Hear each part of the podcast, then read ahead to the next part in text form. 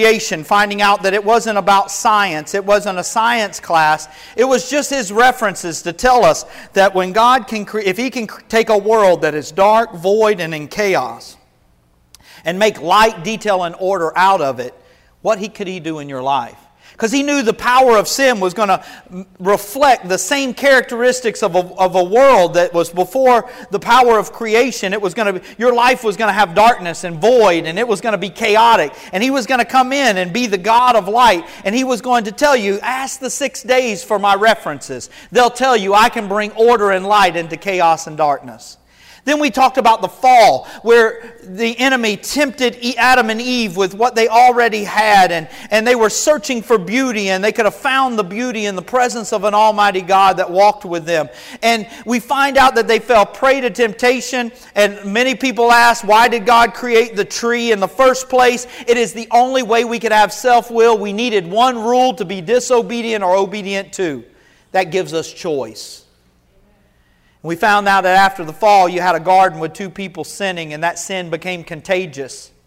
And they had children, and both of them went to worship. One went to worship with all of his heart, the other went to worship out of obligation. And God tells the one named Cain that would come to worship out of obligation, He tells him, Cain, if you'll get your heart right, I'll honor your sacrifice and honor your worship. But we know the story, he didn't, and sin becomes so contagious that all of a sudden, in the first few pages of the Bible, you have one brother rising up and killing another.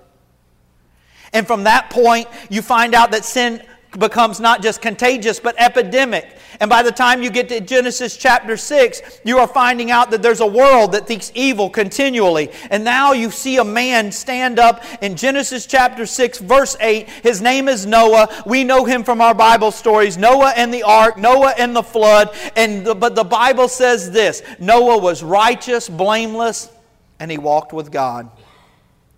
Now, that does not mean he's going to be perfect. We're going to learn that today.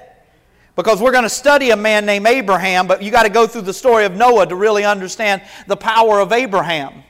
And we find out that God was moved to judgment by the wickedness of the world, but he was moved to mercy by the righteousness of one man. He could have wiped us all out, but because of one man's righteousness, he decides to take mercy upon mankind.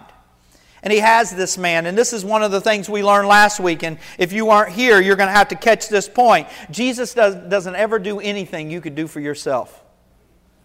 And you have to be a participant in this thing called faith. It's not, you can't just be an observer. Do you realize that no, God never told Noah to build God an ark? First of all, God wasn't going to get wet, He didn't need an ark. God says this to Noah build for yourself an ark. And God's telling him through covenant, we, we learned the power of covenant was an agreement between two people that both had responsibilities and obligation in this thing called covenant. And God said, I didn't ask you to, uh, to make the trees, I didn't ask you to put the natural resources in place, but I'm not building the first board.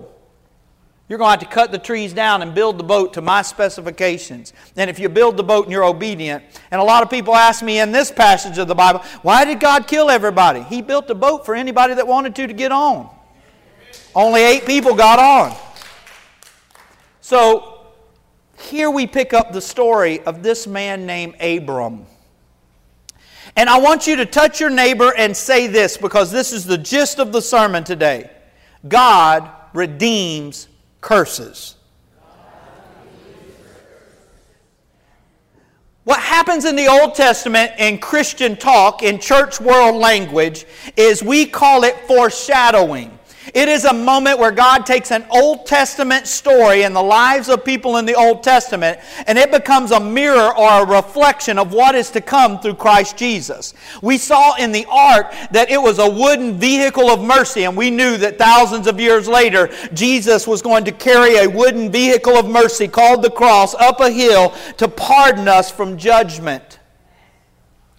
And now we find the redemption of a curse. Well, how did the curse, before you even get to Abram in Genesis chapter 12, you got to back up and finish the story of Noah. See, what happens is Noah gets off the ark and he enters into a brand new career. He starts growing grapes. Anybody know what grapes produce? Wine. Somebody say amen. the fruit of the vine. Well, just because you're righteous doesn't mean you're perfect. And because of somebody's irresponsibility of drinking the fruit of the vine, now, many of you know my story. You know that I've battled in my as a young adult. I had battles and overcome them through addictions. And that means that I did drugs and I participated in consuming alcohol in large quantities. But I have never been so drunk I drunk myself naked. I mean, I've been I'm going to go ahead and confess. I've been drunk before but I've never drunk my clothes off. Noah gets so drunk, he drinks his clothes off. Now, look at your neighbor and say, That's drunk.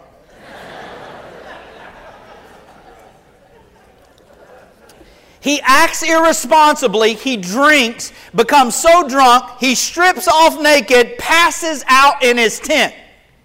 And his son sees him in this position of dishonor. He has an obligation, according, according to the culture, to cover the undignified position of his father, but he chooses not to. And he goes outside the tent, gathers his two other brothers, and he begins to mock his father. His name is Ham. His brothers respond correctly take a, a garment walk backwards into the tent, drop the cover on dad that's drunk naked, and walk out without turning around and participating in his dishonor. When Noah comes to, he realizes what his son Ham, what's his name? Did. And he pronounces a curse, and the Bible reads like this and Noah began to be a man of the soil, and he planted a vineyard, and he drank of the wine, and became drunk, and laid uncovered in his tent. And Ham, the father of Canaan, saw the nakedness of his father, and told his two brothers outside. Then Shem and Japheth took a garment, laid it on their shoulders, walked backwards, and covered the nakedness of their father. And their faces were turned backwards, and they did not see their father's nakedness. And when Noah awoke, from his wine and knew what his youngest son had done, he said, Cursed be Canaan. From that moment on, we have a curse in the earth. And God is going to reach 400 years into the future. And He is going to start giving us a, an analogy, a foreshadowing, a mirrored image of Christ coming to redeem the curse of sin and death.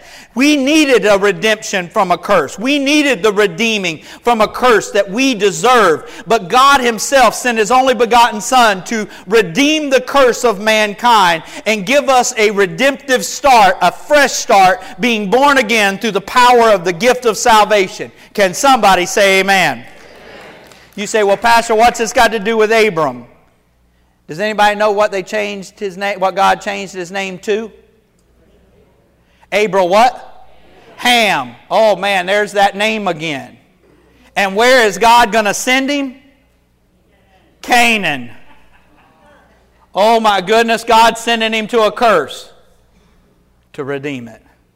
Let's pray one more time. Father, I ask you for the anointing of the Holy Spirit to now be evident through the power of your word and I give you praise, honor, and glory for the transformation of our lives in Jesus' name. And everyone said, Amen. Now you pick up in Genesis chapter 12 with a man named Abram. He has no real close relationship with God. But at this moment, God is going to give a man an opportunity to cut covenant with him. And this covenant man is going to have to possess some qualities like faithfulness and faith and believe in something that he cannot see. And all of a sudden, if you read chapter 12 and you're not careful, you will think that God spoke out of thin air to a man named Abram. And he tells him, I want you to take faith And I want you to believe in me being a God that can sustain you. And I want you to leave everything that you know of as familiar. And I want you to leave your home country. I want you to leave the streets that you know are familiar with. I know that your friends live two doors down and you go over there and fellowship all the time. I want you to come with me and go on a journey with me, this journey of faith. And if you do this, I will make a great nation out of you. I will bless those that I will bless you, then I'll bless those that bless you, and those that oppose you I will curse. And I will make you a blessing to all the earth. And if we read that, we will sometimes believe that this invisible voice just started to talk out of the sky. But that's not what happened. See, you get more detail when Stephen, you remember that guy that got stoned? He preached a message, a powerful message before he was stoned to death. And in that message in Acts chapter 7, he said this And Stephen said, Brothers and fathers, hear me. The God of glory appeared to our father Abraham when he was in Mesopotamia, but he lived before he lived in Haran, and said to him, Go out of your land and from your kindred, go into the land that I will show you. See, we think if you just read Genesis that God spoke out of thin air. But if you take the detail of Stephen's uh, account in Acts chapter 7, 7, you find out God Himself, the God of glory, showed up. See, that's what changes everything. Not when, when, not when you he, try to think about this invisible voice in the sky. Can you imagine going home and telling your wife, hey, walking around today? Invisible voice just started speaking, said, Abram, I need you to leave everything. Can you imagine me going home this week and saying, Shell, I was just driving in my truck and I heard a voice out of the air conditioned vent. And out of that air conditioned vent, I think it was God, and He told me that you have to move from Mila and Riley. Ooh. she would say, Dave, we won't pack until the voice out of the air condition speaks to me. But when you encounter the God of glory, He will produce a faith in you that will change everything. You will find courage you didn't think you had. You will find positions of faith that you never knew existed. It's not when you hear about God that this happens, it's when you experience Him for yourself. And I am hopeful that the bride of Christ, the church, will quit living vicariously through men and women that grace pulpits every Sunday to tell you about God and experience Him for yourself. Let this be confirmation not revelation. I want to speak to a group of people that have been in the midnight hour hearing the God's voice. I want you to be in the presence of an almighty God that allow the encounter with the God of glory to be so evident that we don't think anything is impossible. Because not because we're reading a Bible story, it's because we met him for ourselves. Amen. It's cheaper when somebody else does it for you. But when you encounter the God of glory, it'll make you do things that sound crazy to everybody else.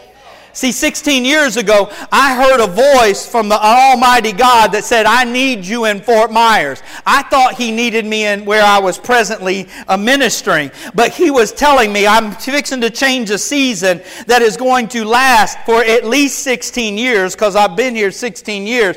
And at that moment, He convinced a church called Covenant Community to interview me. And in that interview process, I was so committed, thinking I heard the voice of God tell me to come to Fort Myers, I never even asked them how much I got paid. Now go home and tell that to your wife. Oh, we're going to go somewhere. We're going to Fort Myers. Okay, who said? God said. How much we make? I don't know. Because at that point, it really didn't matter. Because I wasn't going on the authority of a paycheck. I was going on the authority of a God that said, I need you in a position and I need you in a place. And if you get to the place, I'll be your substance. Because what if it turned out, if you add in the cost of living, they paid me less than what I was making there. But I found out that there was a God that when I showed up here that started to intervene on behalf of the, the obedience of a man that was willing to take a step of faith. See, I can tell you about the stories. I can tell you about going to China. You've heard them about going to China and being in that little room where the God of glory showed up. I can tell you about men that I've been faithful with and walking with over 16 years. I can tell you about a man camp that happened last summer to where young men 30 of them stood up and become vulnerable and talked about abuse and talked about their lives and talked about rejection and watched 30 men go and lay hands on other young men and declare the authority of God. But those are just stories until you meet the God that they found fellowship with in the moment of that time. It is one thing to hear the Bible stories over and over and over again. It's another thing when God of the Bible gets real in your own life and in your you'll do things. You'll be walking down Walmart and hear God say, just stop and pray for somebody.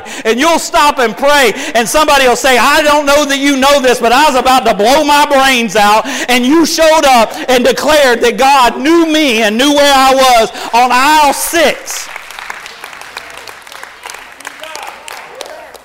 So God tells a man, go somewhere that he don't even know. Because can you imagine, even if you get your wife convinced of it, where are we going? I don't know. He didn't tell me we supposed to pack and just leave. Get on 75 and just drive. Yep, that's it. Have you ever started with faith and believed that if you just started the process, that it was more than enough, your intentions, your good intentions would take over? No, ma'am, no, sir. God's not about you just starting a race. He wants to know are you have the fortitude and the strength to finish it. He wants to know, are you going to be, uh, Pastor, this isn't a sprint. No, it's not. But he wants to know, are you going to keep running until you get to the tape? And I don't know how many of you are going to face the facts that God did not intend for you just to stumble across the thresholds of heaven and just make it. I'm not making it that way. I'm going in loud and proud. I'm going in and telling, hey, I didn't deserve to be here in the first place. And if it had not been for God redeeming me and restoring my right mind, I wouldn't be here anyhow. Now, I know some of you don't have the testimony that I have, but God knows where you come from and you give give us the edited version, but he knows the real version. Abram decides to leave, convinces Sarah to go, and goes halfway. You ever got halfway somewhere? You're not too far, but you're not too close either. You're just halfway. And you ever been reminded that when you step out in faith, the enemy's always going to remind you of something that hurt back there to get you distracted? Well, somebody didn't say something to me, Pastor. You know, I went to a brother and told him to pray, and he didn't even hardly shake my hand. You got the Holy Ghost in you. Take your own hand, put it on your own head, and say, The God Almighty set me free. But we live in offense. Offense is a choice, by the way. Touch your neighbor and tell them that. Offense is a choice. Now, you being hurt, your feelings being hurt, that you can't help that, but you staying in the hurt's your choice. Because you know what? They walk into a town that's exactly halfway to the promise, and it's called Haran. Anybody know the name of Abraham's nephew? What is it? Lot. You know his dad's name? Haran. And if you read the story closely, you'll find out that Haran, the, the father of Lot, the brother of Abraham, the son of Terah, died a tragic death in the arms of his father. And all of a sudden, now you're halfway into the journey to promise and you get reminded of yesterday. And the enemy wants to delay you in that place. And he wants you to decide this is far enough. Just remember the good old days. Remember your brother. Remember the, the, the past. Remember what happened when God used to move at camp meeting. Remember all of this. Yes, you lived through that, celebrate it, but there's a God that's wanting to meet you in your tomorrows that's just as powerful as the God you left back in your yesterdays. And he gets temporarily delayed there, but he's only halfway. And then his father dies, Terah. And he goes on, and the Bible says that he encountered the Lord and he went on into Canaan. Now, here's where I have to preach for just a moment. And it's like 11:58. I got probably 10 more minutes, so if the worship team can go ahead and start getting ready. Here's the thing. Have you ever gotten to the place that God, you believed God wanted you to be in and it wasn't like you had pictured in your mind? See, you think that if you just get there, it's enough. No, it's getting there and surviving. Staying long enough. You know, the average stay for a pastor is two years. I don't even know what, what you can do in two years. I barely knew y'all's name in two years. I'm like, I don't even know people right now. I've been here 16 years. I blame it on old age. I'm old now. That's good preaching. I don't care who you are. but let me give you a hint. When he gets to the spot God tells him to go to, he doesn't have any children. And he don't look blessed. Matter of fact, on the surface, the Canaanites are more blessed than he is because he owns no land. He's just wandering around going, God, you told me you were going to give me this. There's people here. I don't have any army. Anybody got any armies back there? I, and you told me I was going to be a nation. And I don't even have kids. I'm like 90 something years old. But there's a God that is faithful. That if you get to the spot, just because you get there doesn't mean rainbows are going to break out and everything's going to be peaches and cream. Sometimes you got to stay and have fortitude to say, God, I'm where you are where you told me to come, and you are obligated. God, help me preach this thing. See, we don't want to obligate God. I'm not obligating him. He obligated himself. He cut a covenant with a man that said, My obligations and responsibilities are to do these things. I'm going to make a nation out of you. I am going to bless you. I will bless those that bless you. I will curse those that curse you. And the world will be blessed because of you. And I'm here. And I haven't had anything happen yet. There's no lightning and no thunder. But if you stay, mm-mm-mm. See, the Bible says this in Romans chapter 8. See, Canaan was a train wreck. And on top of it, when they get there, there's a famine. I'm going to preach a, teach just a moment here, now I'm going to get back to preaching. Don't move from promise because it gets difficult. Because if you're motivated by pain and trying to avoid the pain instead of living in the promise, you will get something that will cause you more pain in the future. God never told him to go to Egypt. God was obligated to sustain him during the famine. But he has a habit, Abram, becoming Abraham, has a habit, taking things into his own hands. Remember that whole Ishmael and Isaac thing? We're going to get to that next week. He said, Oh man, it's getting bad here. Let's just visit over there in Egypt. God didn't tell him to go nowhere. Because when you have to visit somewhere else you're not intended to be, sometimes your character will come into question because because he has to go to Egypt, he's out of the famine, but he has to lie to get there. He tells his wife, now this is a good thing. You can play something, it'll remind me to stop, baby. This, this, this is a good part. He has to tell a half truth. And some people tell, believe that if you tell a shred of the truth, it's the whole truth. No, it's not. It's called deception. It's as bad as a lie. So all of a sudden, he says, Hey, you're beautiful. That's a fact. And because of your beauty, I know you're technically my half sister, but you're also my wife. But let's forget about you being my wife because these men in Egypt, if they know I'm your husband, they'll kill me. And so let's just take the identity that I'm your brother. Okay. So they go, and not, you know what? Her beauty catches the eye of a man. Not any man, Pharaoh. He said, Woo! You see, new girl. new girl showed up in town, man. She, she stunned me. Go find out who she is. Who are you? I'm his, I'm his sister.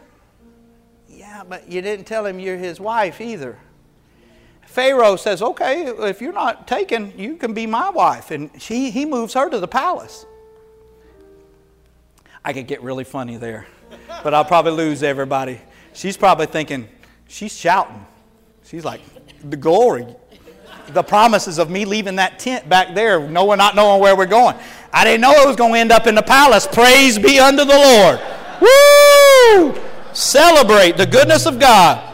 No, God has to intervene so Pharaoh won't corrupt the promise. And he has to plague the, the palace of Pharaoh to where he finds out she is his wife.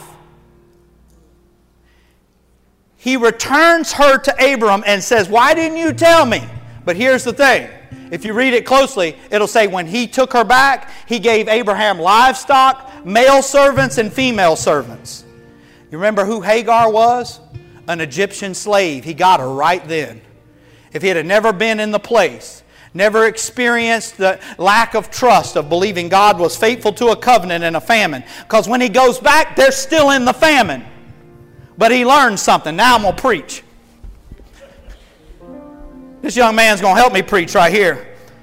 Because the book of Romans says, Romans 8, 18 and 19, For I consider the sufferings of this present time are not worth comparing with the glory that is to be revealed to us. For the creation waits with eager longing for the revealing of the sons of God. See, when you've been sent on a mission to redeem the curses, to have the power of the Holy Spirit in you, to be the ambassadors of light in darkness, you have to understand if you it's not about getting to the darkness, do you have what it takes to endure it long enough to become an influence over it? Because the world is waiting not for your present testimony of, Pastor, I'm broken and, and, and messed up and I want God to come on the scene. That's the beginning of your testimony. But if you'll stay in the redeeming, the redeeming process long enough, you'll start getting influence over darkness. And what the enemy needed, what the enemy wanted was to thwart the covenant man from getting in the land long enough that by the time you get to Moses, it's a land flowing with milk and honey, and they're carrying grapes uh, in between the shoulders of two men because one man would redeem a curse and go back on behalf of God, be anointed enough to stay in temporary painful positions and allow sons to be born and daughters to be raised up. Here's the message this young man was singing today.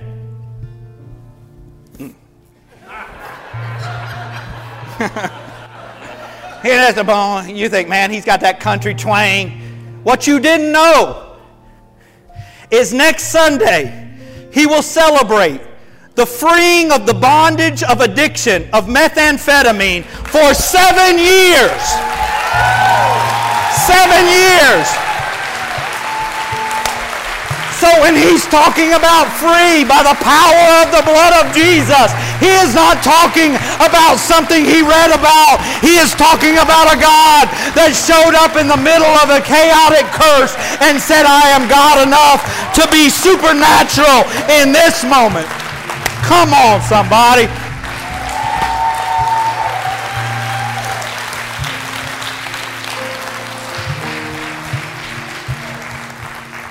And you thought he just had a country twang. No, he was singing about something he knew about.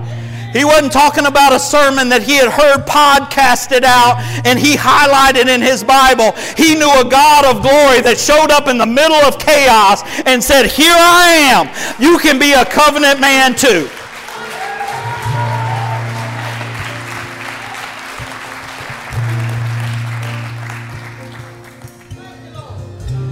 Because I'm not asking not only what you need God to do in you, I'm asking, are you willing to let Him do it in you so He could use and work through you to see?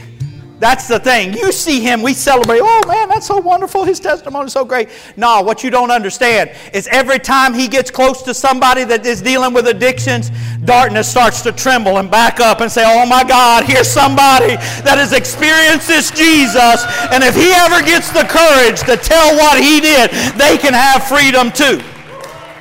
What about you?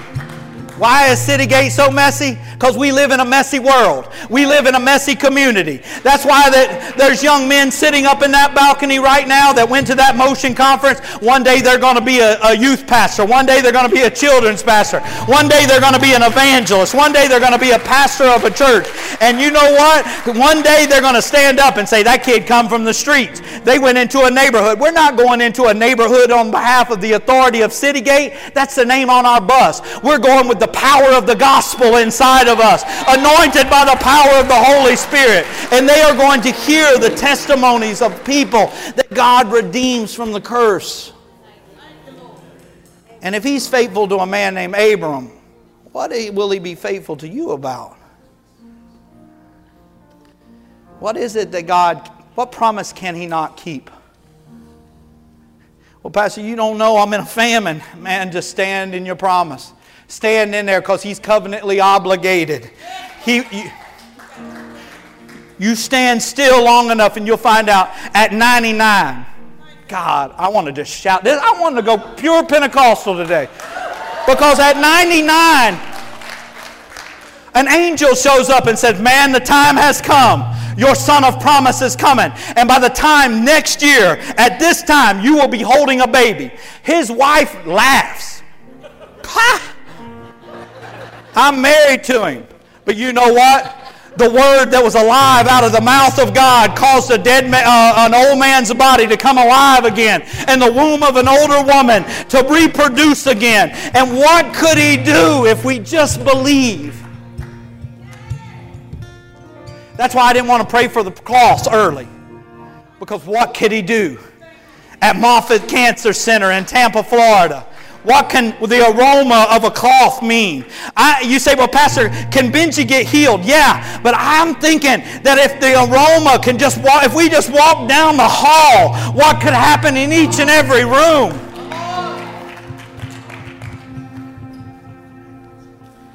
You guys have something to, to, to worship with?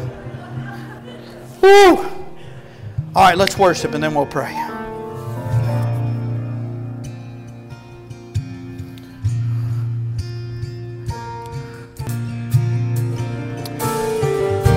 Would you stand to your feet?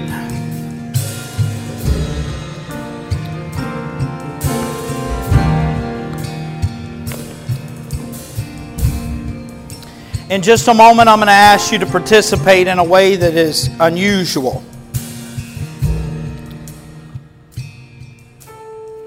Most of the time, I ask at this point in time for our ministry team to come, and then we start with salvation.